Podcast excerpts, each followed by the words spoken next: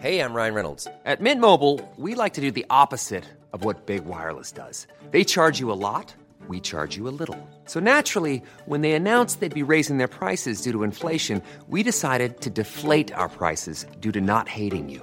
That's right. We're cutting the price of Mint Unlimited from $30 a month to just $15 a month. Give it a try at mintmobile.com slash switch. $45 upfront for three months plus taxes and fees. Promo rate for new customers for limited time. Unlimited more than 40 gigabytes per month. Slows. Full terms at mintmobile.com.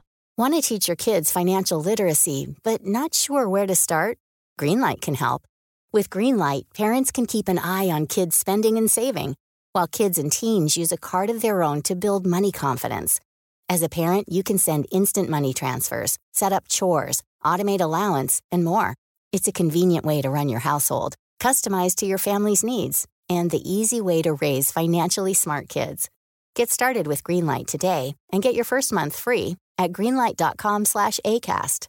When you're ready to pop the question, the last thing you want to do is second guess the ring. At Bluenile.com, you can design a one of a kind ring with the ease and convenience of shopping online. Choose your diamond and setting. When you find the one, you'll get it delivered right to your door. Go to Bluenile.com and use promo code LISTEN to get $50 off your purchase of $500 or more. That's code LISTEN at Bluenile.com for $50 off your purchase.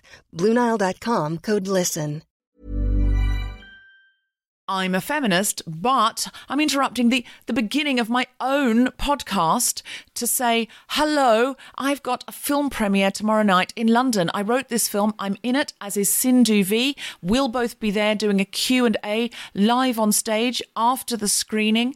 Please come and join us. It's a proper premiere, so there'll be a branding board and a red carpet that you can have your picture taken on. I am so excited and I want as many guilty feminists there as possible. Google Say My Name Odeon and you'll be able to get tickets or visit guiltyfeminist.com and you'll be able to click through from the homepage. Hope to see you there. Please come and join me.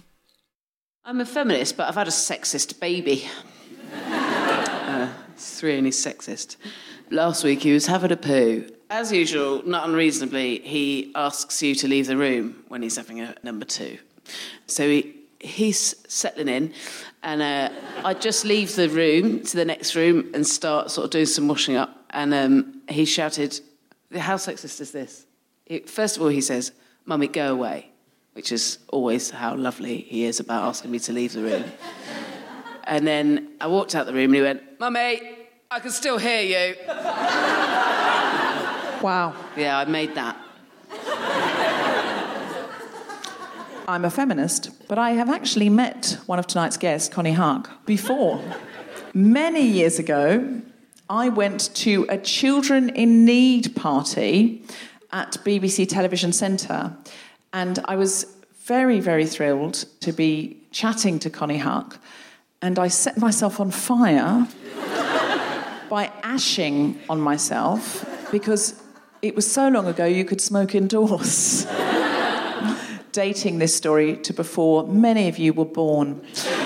and, um, and I ashed on what was a very beautiful, very shimmery blouse with a vest top under it. It was sort of made of gossamer. And it just went up in flames. And Konnie Huq had to put me out. And she sort of was patting on me, putting out the fire on my chest. And I was so thrilled because I thought, oh my God, she is using her Blue Peter skills. I've allowed her to use her Blue Peter skills to put out a fire on me, on my person. And tonight, when she said, Hello, I'm Konnie Huq in the dressing room, I said, We've met before. And she said, Oh, yes, of course we have. And I said, You won't remember. Because I remembered you, because you were Konnie Huq. I was no one at all.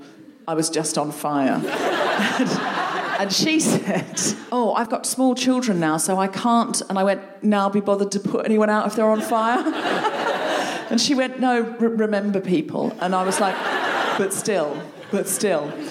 I'm a feminist, but I live with this three year old sexist um, who um, recently he went, Am I a little child? and I said, Yes. And then he went, And mummy, you're a big child.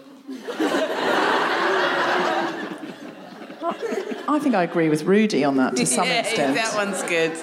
Yeah. I think he's got the makings of a comedian. Oh, fuck. You've made a white male straight comedian. Oh. Just what the world needed don't more know of. that he's straight. An opinionated. Yeah, oh, no, we don't know that he's straight. We don't know that he's straight. There's always hope. I'm a feminist, but last night at the Oscars, I thought, well, it's been a really good night for women because we won both Best Supporting Actress and Best Actress.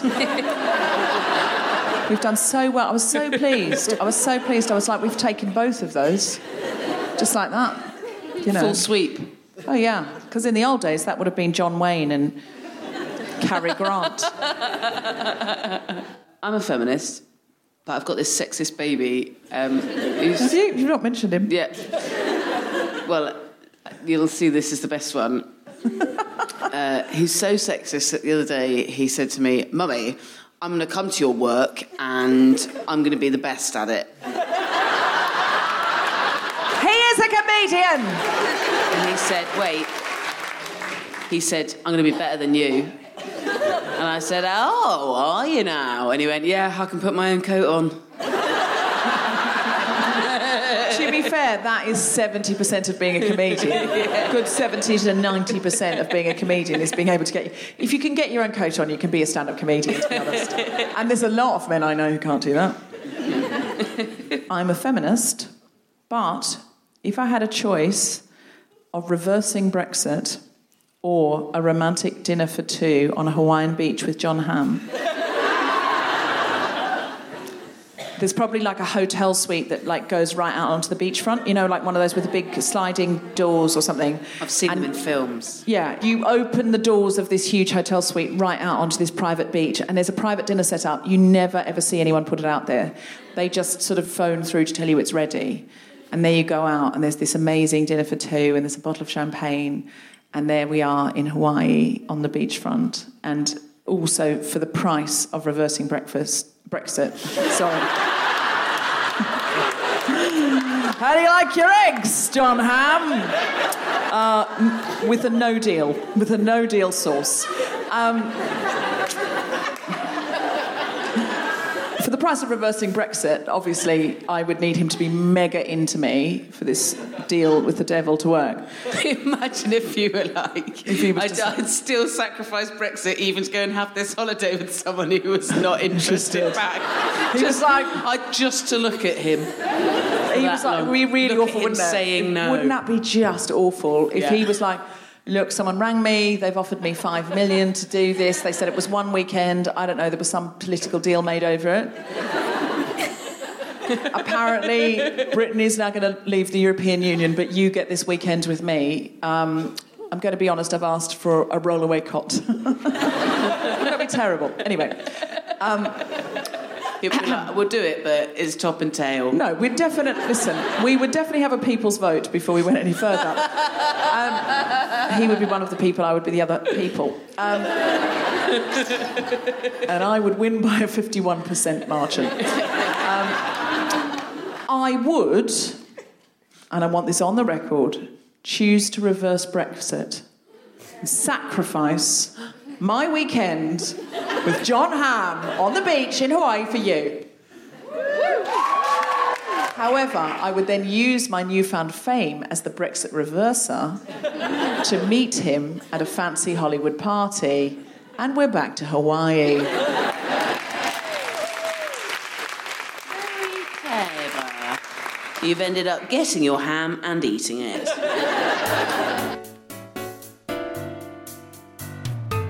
Live from King's Place in London, the Spontaneity Shop presents The Guilty Feminist with me, Deborah Frances-White, guest co-host Jessica Fostekew, and our very special guests, Konnie Huq and Ayesha Hazarika, talking about the people's vote. This is The Guilty Feminist, the podcast in which we explore our noble goals as 21st century feminists and the hypocrisies and insecurities which undermine them. I'm Deborah Frances-White, with me is Jessica Fostekew, and tonight we're talking about the people's vote.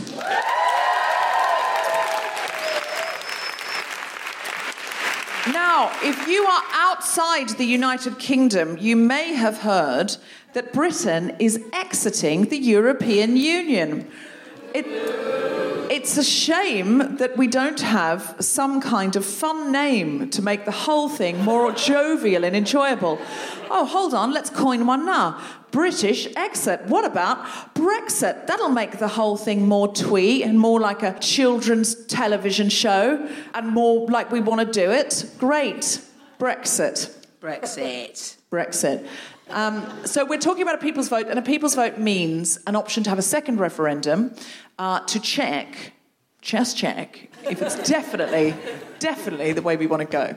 Some people think that's undemocratic because two years ago we had a referendum, and by a very, very, very, very, very, very, very small margin, the people who turned out, which wasn't by any means the whole population, decided that we wanted to leave. But many of those who voted didn't understand they were voting for an utter shit show.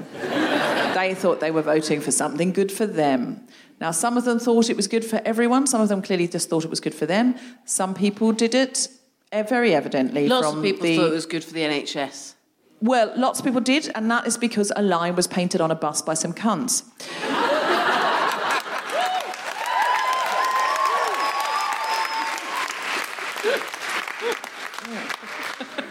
Did anyone see the um, Benedict Cumberbatch drama? Yeah. Which sort of, I mean, it was a fictional retelling. I mean, I don't think we can take it as absolute gospel. But the chap who painted the 350 million a week extra for the NHS on the bus seemed to be sort of basically pulling a number out of the air, a sort of, you know, the highest number we, he could plausibly say that we gave Spell. the, the EU. Sorry, spell, yeah. Yeah. That we could uh, that we gave the EU each week, but we don't give that for nothing. They just don't spend that on Belgium sweets. They don't take that and spend it on left beer and Belgian seashell chocolates. That goes into a fucking pot for all of us, and and To loads spe- of it comes us back to, to, spend us. it on Gillian. and farms. What? It comes back to so much comes back in subsidies. But if we ever did get it back, which we won't now because it's already 400 trillion, we're 400 trillion pounds poorer now because of the whole fucking thing, whatever the number is. I've just pulled that out of a hat, and apparently that's what we do now. So let me put it on a fucking bus. We're 400 trillion pounds poorer every week because of the Brexit you. Get a bus right there on it boom done. That's apparently how they did it.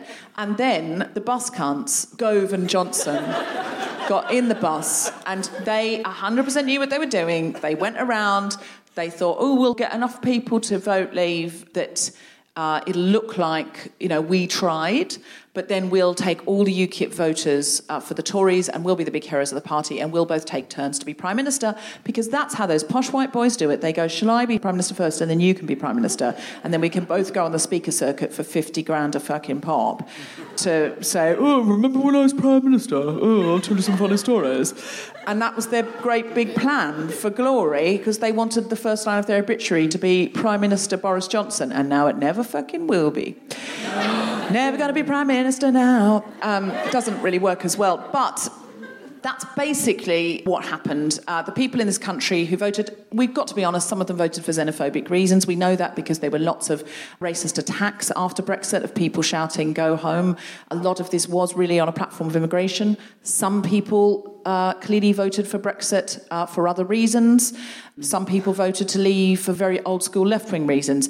But as Lolly Adefope said on our show at the time, whether or not you did it for racist reasons, it has had a huge fallout for black and Asian people in this country, uh, minorities in this country, and for Eastern Europeans and other continental European people who are in this country. Obviously, no one could have foreseen that it was going to cost, well, the people in charge should have foreseen that it was going to cost five hundred million pounds just to deal with pet passports and it would take 27 years to work it out because that's their fucking job to know that but they didn't seem to know it they all afterwards went oh what Yeah. That's my thoughts. what are your thoughts, Jess?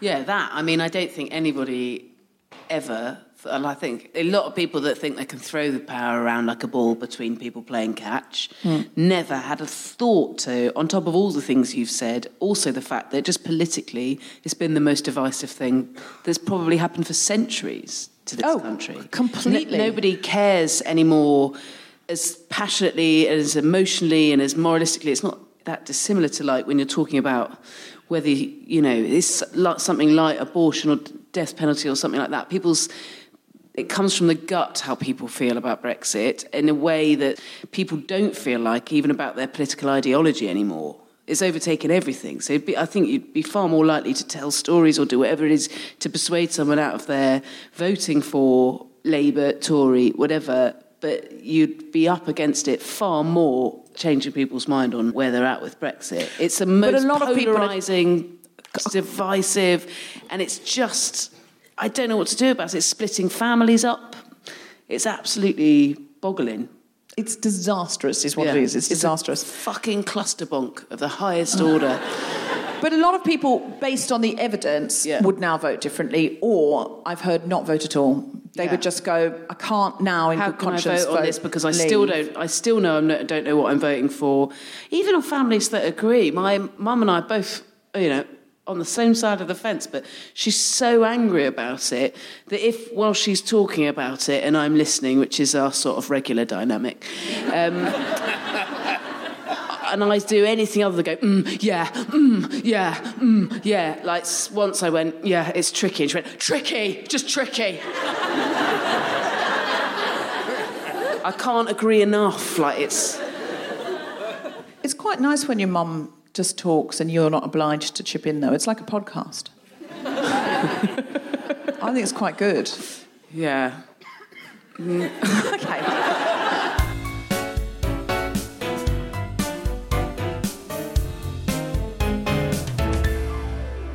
Please welcome to the stage the wonderful Jessica Foster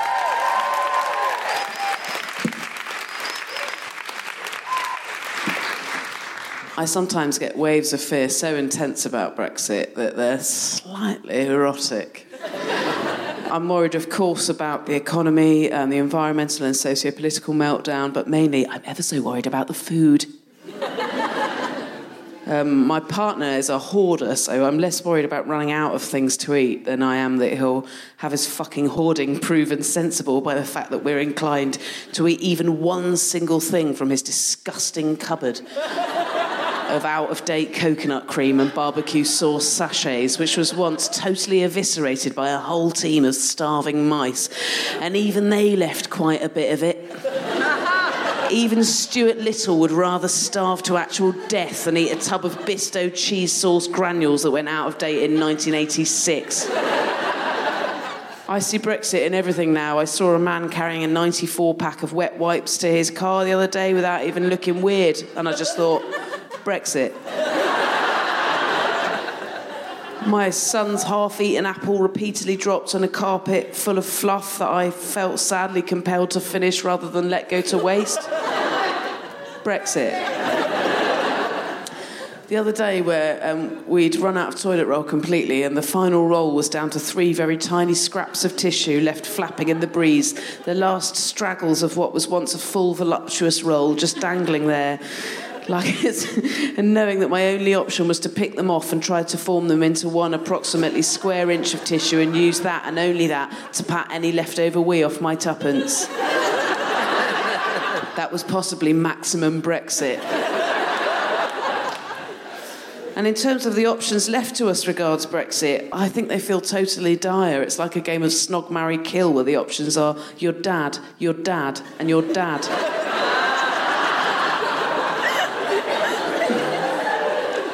Let's talk about my pubes. Um, so, um, as I understand it, I'm 35, as I understand it, um, young people now get rid of all theirs. And this has been going on for ages. But I grew up in the countryside down in Dorset, and um, I swear to God, no one was doing that when I was growing up. Just no one was doing it. They're still wearing bum bags from the first time round. Not that I think it's a fashion thing, but it is a fashion thing. Anyway, I had no idea that anyone was doing that. Like, um, and then I got to university. I went to university in London. You know, a couple of years into university was like, oh, you know, had a few conversations with peers. Well, not Morgan, with my friends. uh, uh, uh, oh God, how to make a story about pubes more disgusting. Um, anyway, I had a few and improvise. And, you know, mates would be going like, "Oh, I'm doing this in mine. I'm doing that." I was like, "Oh, fuck!" You know, everyone's going, everyone's getting rid. Um, and then I started seeing someone, right, a very mucky, pervy perv, mucky perv. Um, I thought this is exactly the sort of thing they're going to bloody expect and be into, isn't it? so, um, so I went for it. and they came round that night, and um, we began to do sex things very nice ones.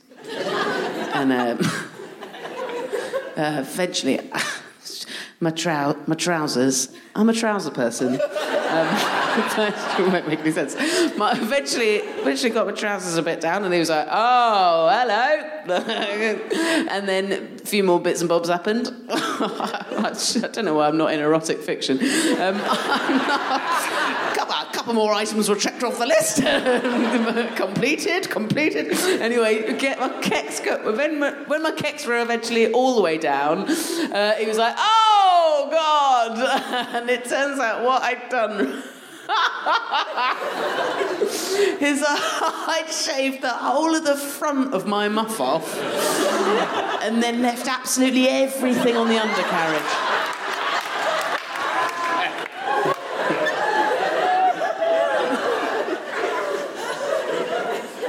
Amazingly, that person that happened with is now the father of my child.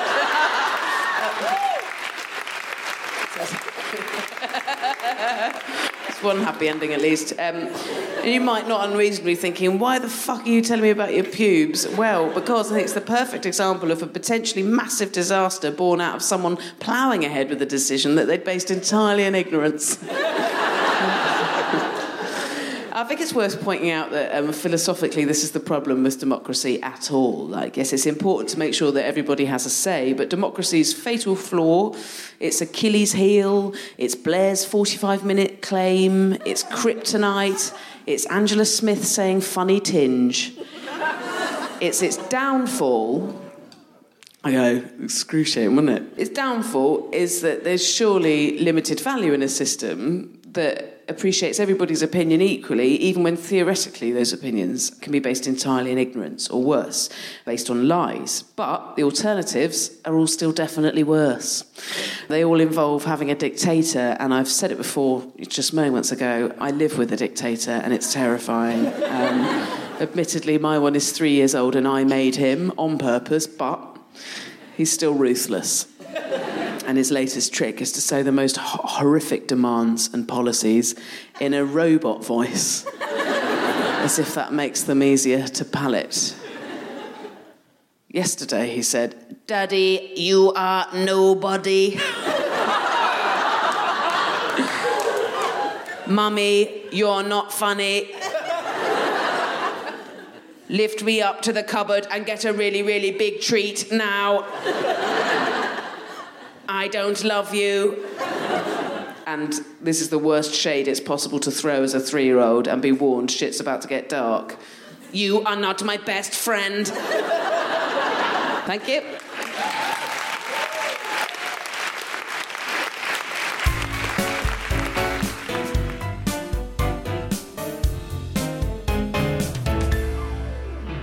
Hello, guilty feminists. This is Jessica Regan here from the Big Speeches Workshop.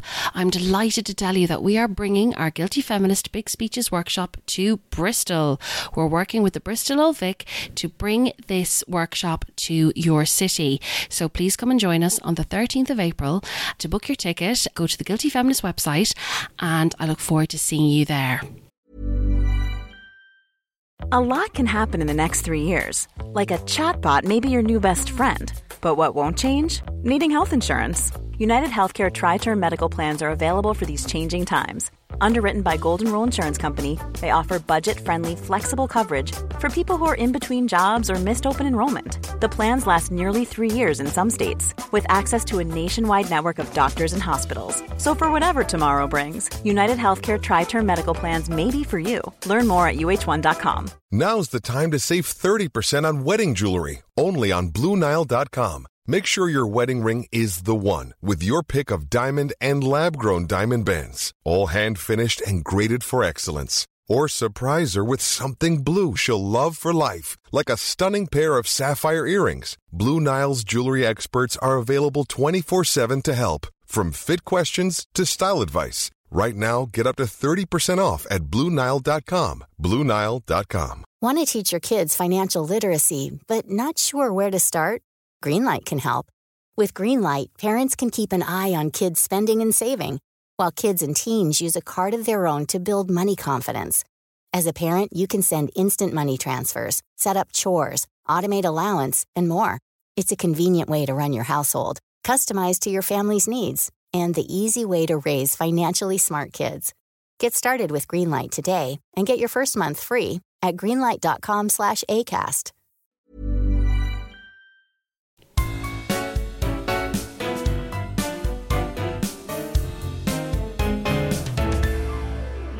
Our guest today, a comedian, broadcaster, and former political advisor to Ed Miliband, Ayesha Hazarika, and writer and television presenter Konnie Huq.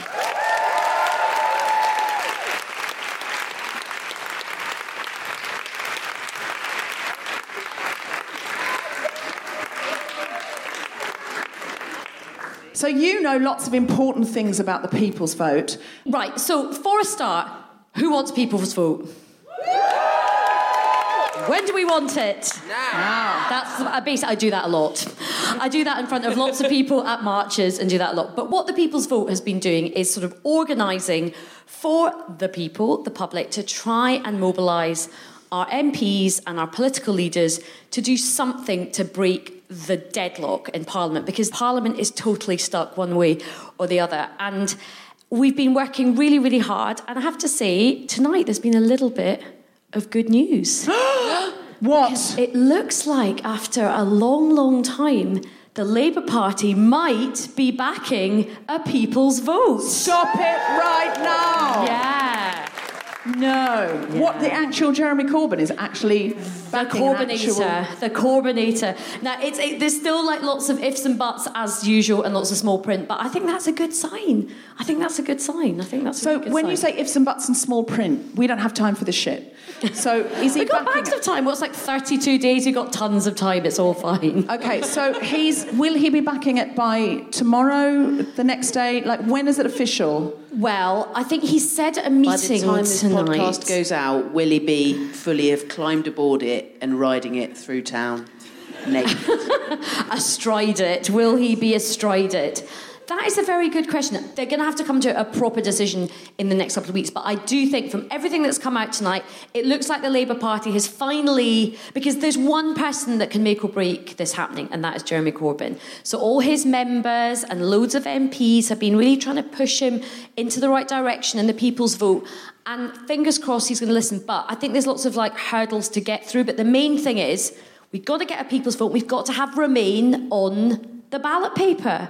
And that is the key thing. So I think there's going to be a lot more kind of machinations behind the scene. But I think this is a big step. Let's hope so. I sort of can't help feeling angry that Labour haven't done this before. That, and I know many Yeah. of the Labour MPs would have liked it, and Jeremy Corbyn didn't want it.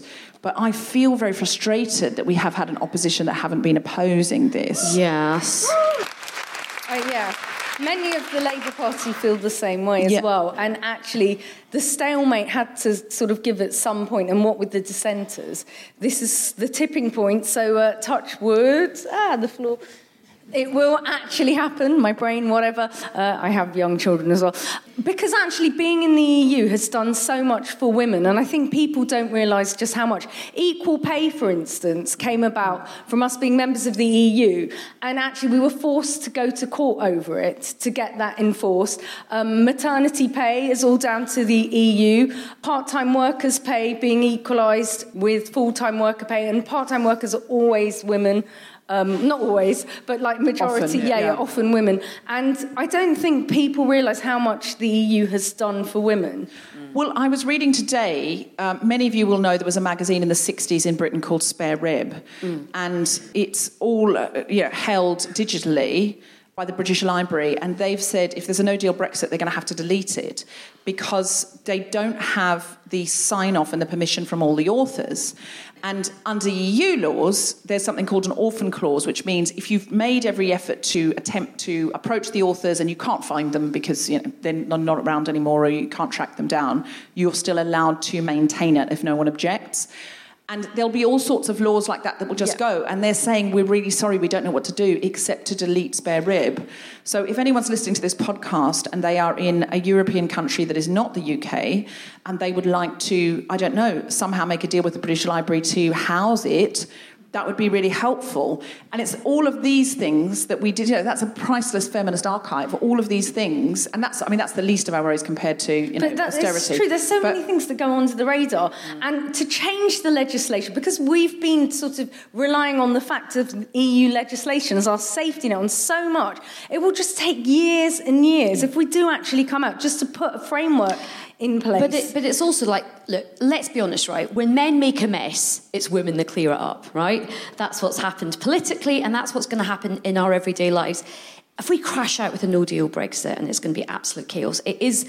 You know, society's going to have a horrific time, but it is women that will really, really pay the price. Already, the government is saying that food prices could shoot up. You know, we're all stockpiling. Or we might just not have enough food We're going to have to eat win a lot chum. Like that is like how bad things. uh, I mean, I- I mean, it's good because it's like paleo, and there's like it's good if you're on a, a low carb thing, but it's Not if not. you're vegan. It's well, of, uh, yeah. I mean, Yeah. that's that, that. The jig is up. Maybe cat food. I know. Maybe no. Maybe not. But I mean, it, it, is going to be.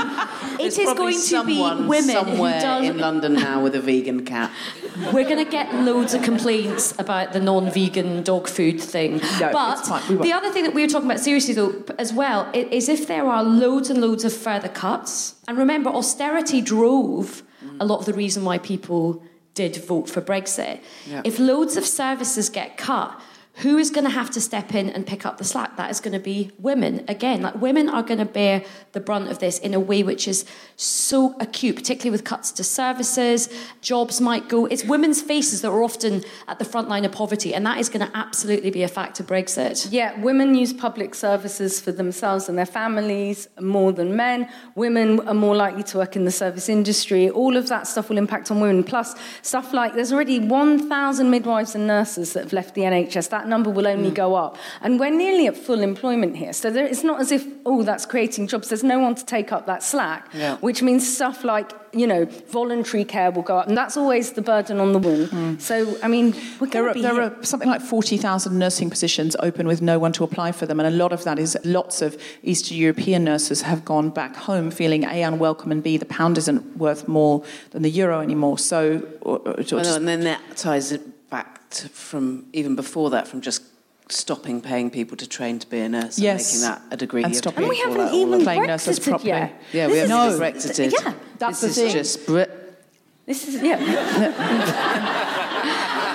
this is just bruh, but bruh, bruh, But it would clearly take years to do all of these kind of things like the orphan law on publications, pet passports, working out what our new arrangements with paternity cover would be. Just insurance of trucks driving in and out from the EU, all of those kind of things. Yeah, like so basically at the moment everything is a real system in that the trucks can come in. They don't have to no one has to get out of the cab sign anything. It's all works like clockwork. And if a truck is even 15 minutes late that puts a real spanner in the works. They need to come in go through get on the motorway within a certain time window. My sister who's our local MP actually just coincidentally but they all the MPs were offered to go and have a look at sort of the system and how it works. And she went and saw it. And um, she was speaking with this guy from a firm, and he was saying that if they got rid of the system as it stands and everyone had to do paperwork, his firm alone would have to do something like 40 million separate documents to get trucks through a week. Everything would just grind to a halt. Mm. It doesn't even, you know, bear thinking about. So I think we can all see that even if, I mean, it was such a narrow margin, And not everybody voted by any means. So it's actually not a majority of people in this country who wanted it. Lots of people who were 16 then have turned 18 now. There are so many different reasons to have a people's vote, but the main one is we didn't know what we were voting for, and nobody was voting for this. And we were sold lies. Sold well. absolute lies. So it seems so evident that we need to check again. And this happened in Ireland, didn't it? Yeah, I mean, Ireland was, particularly with things like the Good Friday Agreement, that was allowed to be ratified by the public. And I don't see how the argument works, which is it's all about take back control. It's all about letting the British people have a greater say over their future. Yet we are not going to let us, the people, have just one more sense check on whether this is the right thing to do. And the hypocrisy from Parliament is absolutely stunning. Theresa May is going to try and have as many goes as possible at getting her completely crap deal through Parliament, but she won't give it back to the people. Like, where is the fairness in all of that? And the other thing that I just have to say as well, somebody who's been involved in politics for a long time, I do feel that a lot of women's voices were missing from the original Yeah. EU referendum campaign. It was like the sort of bad boys of Brexit. And even on the Remain side, it was very much male, pale, and stale, the sort of like the. And I remember I did this summit, and it was a bit, it was about touch. Like, so I was working with Harriet Harman at the time, and we went on this cross party bus with David Cameron down to the southwest to try and convince these like construction workers. And we also went to like a farm, and it was like a really big leave area, and we went there, and it was like David Cameron, Paddy Ashdown, John Major, sort of Roy Hattersley, and the people were like, fucking hell, it's spitting image coming off the bus. People like, I thought he died. Oh my God. And it was like we were not connecting with like people. We need more sort of normal people. We need more women's voices. The best bit was though, we were on this bus with David Cameron, and just as we were getting out on the farm, his security guys got really, really agitated and they came around us and we were like, what is it? And they're like, we're on a farm with the Prime Minister. Don't even think about trying to take a picture of him with a pig.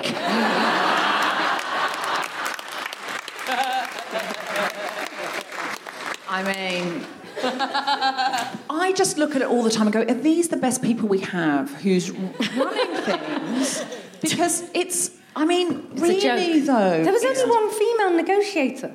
Like, it's a 90% of the uh, parliamentary discussions went to men. It was all but, men. But even with these independents that, you know, left on principle, it was not three hours before one of them had said funny tinge on the television. And if you're listening internationally, this was clearly an error. clearly, and, you know, we don't want to say, oh, you know, somebody slip of the tongue and, you know, hold it against someone. But I feel you don't say funny tinge. Random. Nobody you- you don't- says. Nobody's ever like- said it before. It's like Bo Select. I mean, who says funny tinge? But I Konnie, by the way, Konnie and I, we're people of tinge. People of tinge. Hello. People of tinge. People of tinge. Hello. I, I just think, I just, you only say that if you don't have any Asian or mixed race friends because you don't think it's funny. It's not. I know it was an it error. weird? I know it slipped out. You don't think it's weird. But it you don't slipped think out from funny. somewhere. It Yes, came from brain somewhere. It, sort of- yeah, yeah. it almost She's but this black potentially or even funny came tinge. from. Yeah. It almost even came from like, "Whoa, what's a coverall? What's a coverall phrase? Whoa, funny tinge, fuck! And everyone on the panel, there were so many people on the panel straight away went, funny what? But also, it was sort of like, Ow! If, if this is the new politics, it's like, give me the old politics, please, Yeah. please. Three please. hours before the people who left because they were so principled because of anti-Semitism in the Labour Party and because they were on a, an anti-Brexit agenda because Brexit's xenophobic. Three hours before they said funny tinge, and one of them admittedly said funny tinge, but I'm just like, is this the best we've got? It can't be the best we've got. So if you are out there and you are someone who is bright, well educated, well informed, could you please go into politics and run for something because we need better people. But to be honest, you don't even need to be that bright. If you can just shower and like get get get, get on a bus, and I mean like just two words, Chris Grayling. I mean honestly. But we don't want more Chris Graylings. We don't. We want people who are better than Chris Grayling. This is the advert we need to write. Are you better than Chris Grayling? yes. Almost certainly yes. Tick that box. Would you physically fish three underage refugees out of a dinghy that had come to Dover and row them back yourself rather than letting them stay in a warm bed for one night? If you wouldn't do that, you're already better than Theresa May. Perhaps think of going into politics because the bar is currently so low for cleverness. For being informed, people are clever, but they're not well informed and they're not doing They're the right off things with their cleverness. They're just mm. not in touch with reality. No.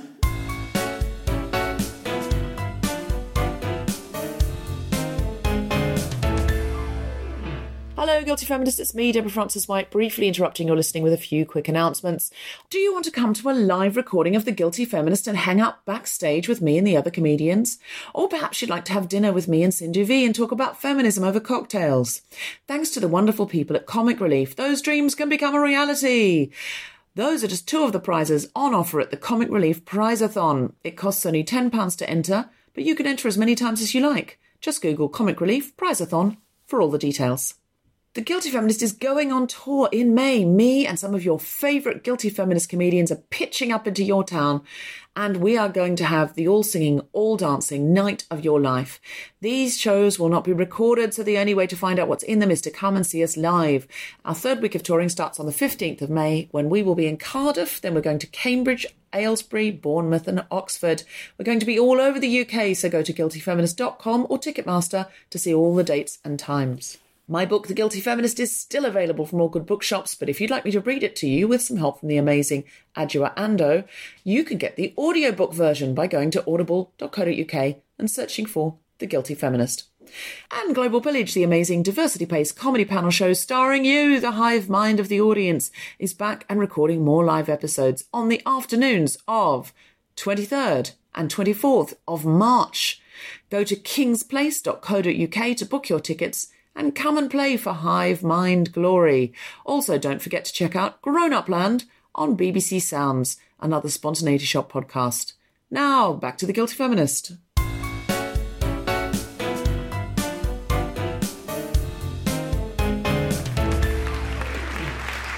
Friends, please welcome to the stage Deborah Frances-White.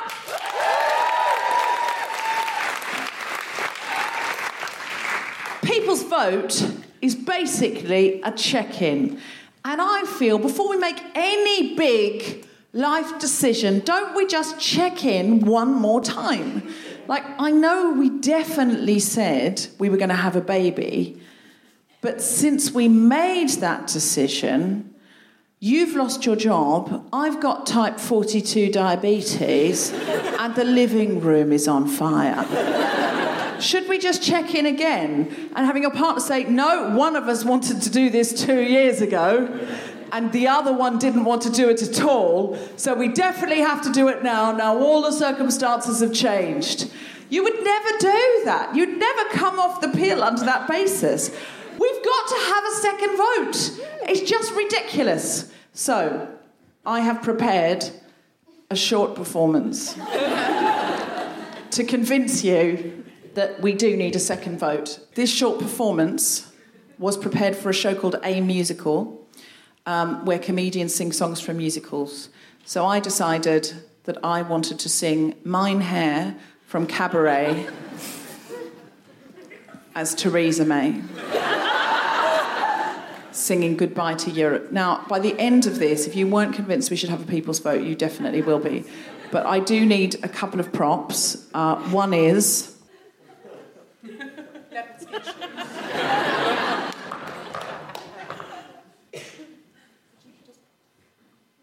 want me to pass you that? Uh, oh, no, right. Sorry, I'm just getting into my character.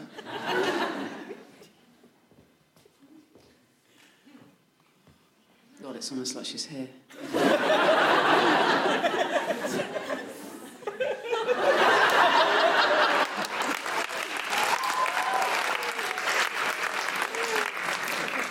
I'm delighted to finally be invited on this podcast. I'm a feminist, but I've prepared one. I'm a feminist, but through austerity, I have plunged uh, millions of women in this country into poverty. Guilty pleasures. All right. Obviously, I've got to make plans for the future. Mine, not yours. Um, and uh, when all this is over, by which I do mean the United Kingdom, um, I'm going to need other jobs to do. I mean, I will be doing the speaker circuit, you know, sort of going into Goldman Sachs and charging them £50,000 to tell them that Boris Johnson's a cunt. Um, but tonight I will be presenting as a goodbye to Europe, Mein.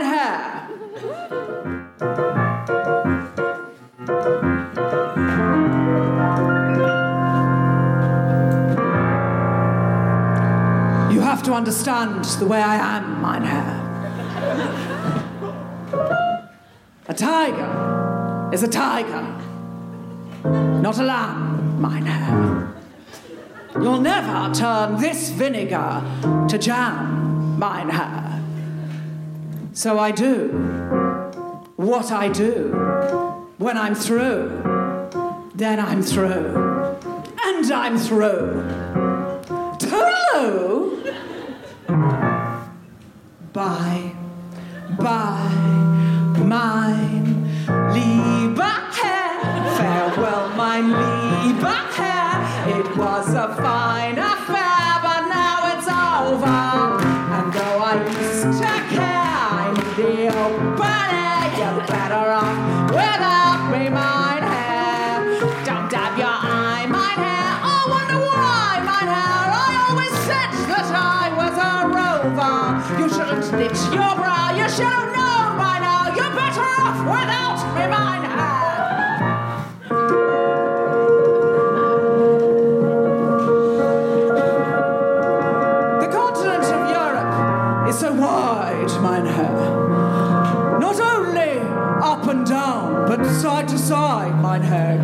forever. I couldn't double cross it if I tried, mein Herr. But I do what I can, inch by inch, wall by wall,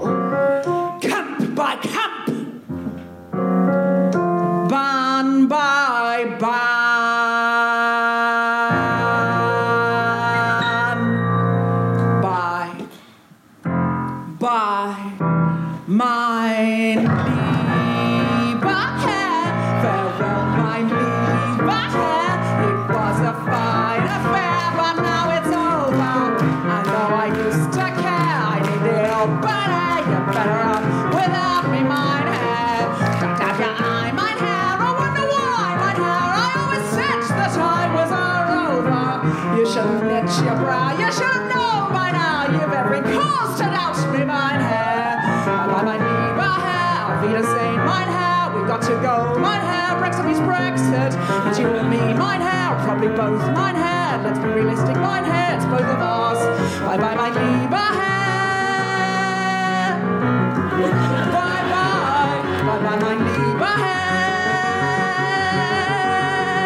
Take a hint, bye bye, mein lieber Herr. Farewell, mein lieber Herr. It was a fine affair, it's over.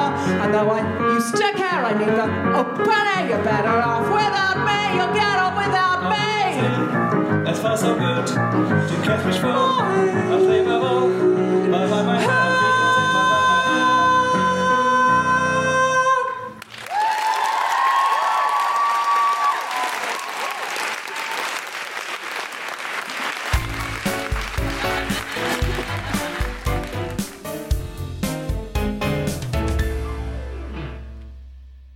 can we do to help with the people's vote? Get into politics. No. what, what can so, we do? okay, can we do a hashtag tonight? Yes. We did one Yes. for Northern Ireland for repeal the North. There's a hashtag, there's People's Vote hashtag, and there's also a Women for the People's Vote as well. There is the mother of all marches taking place on the 23rd of March. As yeah!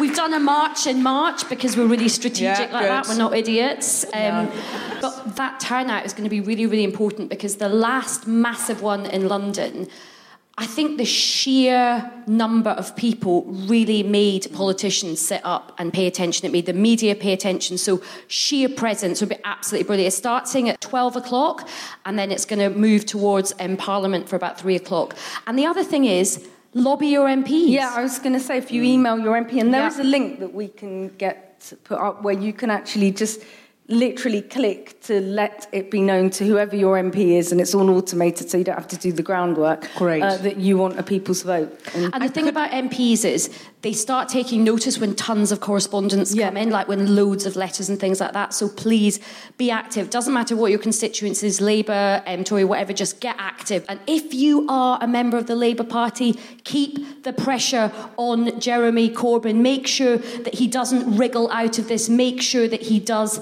stick to his guns and delivers support for a people's vote as well. It's so massively important. This is probably Mm. the most important thing in our lifetime that we can do for our country. And no, but I mean it. I mean, this will affect future generations. That three year old dictator, I mean, maybe you want him affected actually. you wouldn't wish that upon anyone. People keep saying, oh, well, we got through the Blitz. And I think we didn't vote for the Blitz, though, did we? I mean, I think that needs to be clear. And if we had accidentally voted for the Blitz, we would have said, can we vote again, please? Sorry, we meant no Blitz. That's clear. So let's have the Blitz spirit. Blitz let's try means and blitz, end- Deborah. Let's have a red, white, and blue blitz. Let, us try and Want have, hard blitz? have the blitz spirit and end the blitz as soon as possible and reverse the blitz because that's what the blitz people would have done. Um, so what we want to do Sounds like a is terrible band, doesn't it? The blitz people. Blitz people. So Ayesha, can you tonight tweet the special link where you can write through to your MP and we'll get everyone here to go on your Twitter. Yep. What's your Twitter? At Ayesha Hazarika. And then you can just go through immediately right to your MP because you'll have been And be able to click the link. retweet it so all the people Oh, yeah. that follow you, like, yeah, let's proliferate. So quote tweet the word. Ayesha's tweet saying this is how you click through to your MP and hashtag people's vote and, And, and hashtag follow me so I get more Twitter followers, please. Oh, yeah. Sure. Yeah, and hashtag people's vote three. And what's what's the hashtag for women? Uh, the women's one. Uh, I think it's women for people's vote. But Hashtag I'll, I'll, women I'll, for I'll people's do vote. all the stuff on my You'll Twitter. put that through there, and if everyone can come out in the march on the twenty third. We will get some signs together and we'll have a guilty feminist area. So if you want to come and join us and march with us and bring your own signs as well, and we can march together. So let's get behind it. It is the biggest thing. If we are complacent about it, it's going to happen and it's going to be absolutely disastrous. Shall I make a sign that says, don't let what happened to my pubes happen to our country? If you could. If, if you could. Everyone would get That it. That might swing it. that could be the thing that tips It would, it would. And listen, if we vote again, and now people know how disastrous it's going to be, they really do vote that they want it with the, all the spam and the lack of insulin, and that's what they really want, then that is democracy, as sad as that is. But you cannot, we cannot say that people voted for this because they didn't. So let's keep the pressure on. And really, uh, because electoral law doesn't really cover referendums, it was actually totally illegal. It would have never have stood. Yeah, it's if it was, binding. Yeah, totally. Well, So- they said that it would have been overturned if it had been binding, but because it was only advisory, they can't overturn it. Ironically. Bummer. But I just feel that we really do have sort of 32 days to try and change the course of history. And every time you make your voice heard, it does count for something. And if you look at all the debate, women have tended to shrink back from the debate, which I totally understand because it is incredibly divisive and it's quite an angry debate now. But I do see, you know, to quote the, you know, courage calls to courage everywhere. I think if we all really mobilise our efforts, every single voice can count for something. And I think we've got a really crucial, you know, sort of really a handful of days left to really, really push it. So just keep this in the front of your mind. Tell your friends. Get the message out. We've got a chance to change political history, but it's a really tiny wee window of time.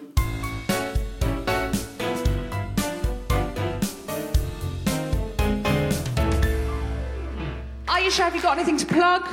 Anything you'd like us to see, Oh. go to, read? Uh, yes, I'm doing my uh, stand up show at the Soho Theatre, 4th, 5th, and 6th. It's called Girl on Girl, and it's all about the fight for feminism. Wonderful.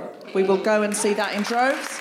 Konnie Huq, anything you want us to see? Um, I have actually got a book for eight to twelve year olds. So, uh, and it's about you see, boys never buy books about girls, and we're trying to change that because you know we're Mm. yeah, we read Harry Potter, and those little bastards Exactly. won't read the worst fucking witch. I know, little shits. And not only that, J.K. Rowling had to call herself J.K. Rowling to not alienate. Mm, Total George Eliot. Yeah. So anyway, yeah. So basically, I'm trying to hope that fingers crossed, even even though it's about a female protagonist who's sort of into STEM learning, because STEM uh, needs a lot of females and males actually in this country, that we can still get sort of, it won't be totally nerdy and horrific. So it's sort of like Bridget Jones meets Wimpy Kid, meets STEM learning and an ethnic minority female box ticking. But you know, if, if, if Is it could- called Funny Tinge? Yeah, actually, Funny Tinge and his dog Independence. I'm looking for a title for book two, so Wow. funny tinge might, you know, just get in there. I can think of his tinge minge now. That's all that's like going through. That's Yeah. just just your fault because of your Sorry, pube I'm so story. sorry. Tinge Minge, book two, done and dusted. there we go. Um, so it's up on Amazon for pre-orders, and, uh, And what's is- it- what's it really called? Just to be it's clear. It's actually called Cookie and the Most Annoying Boy in the World. so I don't know whether the boys will buy it, but here's hoping. Yeah. Cookie and the most annoying boy in the world. Uh, check it for my out. son now. Absolutely. He'll like it. Wonderful. Jessica Fostekew, anything to plug? I've got a podcast all about eating called Hoovering. Please may listen to that. And um, uh, or come to live shows of it. There's lots of live shows of it. And I've got a new stand-up show which is in preview at the moment, and then it's going up to Edinburgh and it's called Hench. Come to that. Awesome. Yeah. And I've just got two quick things to tell you about. One is I've teamed up with Comic Relief to do some what they call their prize-a-thons. Everyone puts ten pounds in the pot. All that money goes to Comic Relief, an amazing cause, and then you could win a prize. So some of them are things like Breakfast with David Attenborough.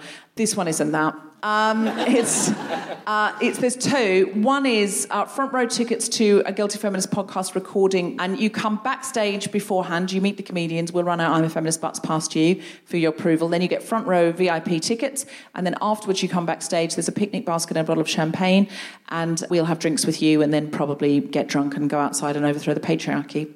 Um, so you can go in the draw for that. And the other one is go for dinner at Granger's and Co in Notting Hill with me and Sindhu Vee. Sindhu Vee is a raucous dinner companion. I think we need to be very clear about that. We're going to have some cocktails. Sindhu will start in on the career advice, the romance advice, the sex advice.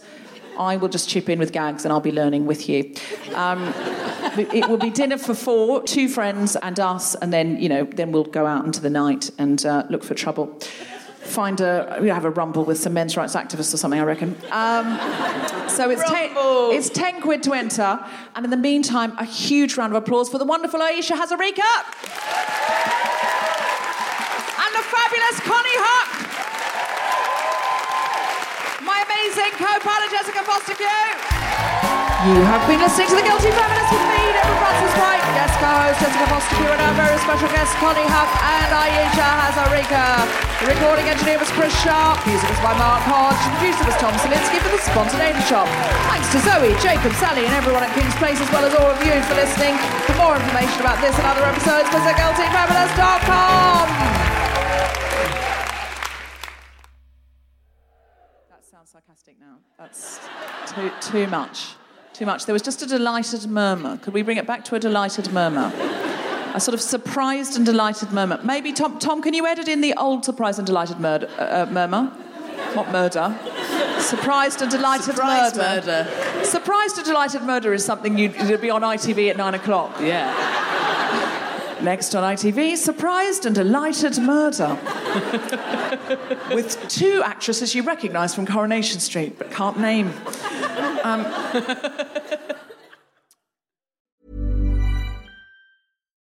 When you need mealtime inspiration, it's worth shopping Kroger, where you'll find over 30,000 mouthwatering choices that excite your inner foodie. And no matter what tasty choice you make, you'll enjoy our everyday low prices, plus extra ways to save, like digital coupons worth over $600 each week. You can also save up to $1 off per gallon at the pump with fuel points. More savings and more inspiring flavors make shopping Kroger worth it every time. Kroger, fresh for everyone. Fuel restrictions apply.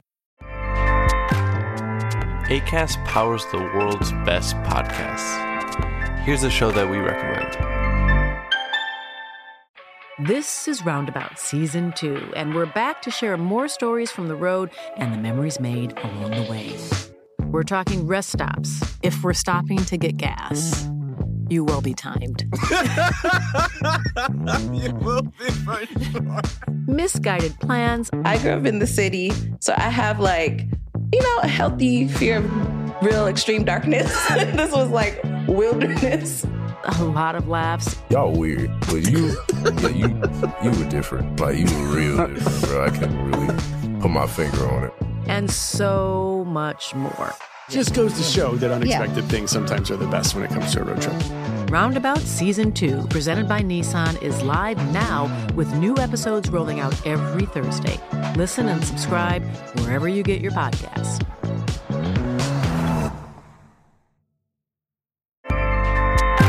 ACAST helps creators launch, grow, and monetize their podcasts everywhere. ACAST.com. Hello, everybody. Just a very quick one about Instagram. If you're on it, Meta, the parent company, is reducing the number of political posts visible to users on their feed. This is a real thing, not a hoax. So go to your Instagram profile, tap the three horizontal lines in the top right corner to open the Settings tab. Scroll down to What You See, click on Content Preferences, open Political Content, and turn on Don't Limit Political Content. That's an option. Otherwise, you won't see almost anything we post because we are deemed political. Please do that now, or you won't even see the posts about our shows, our fun things.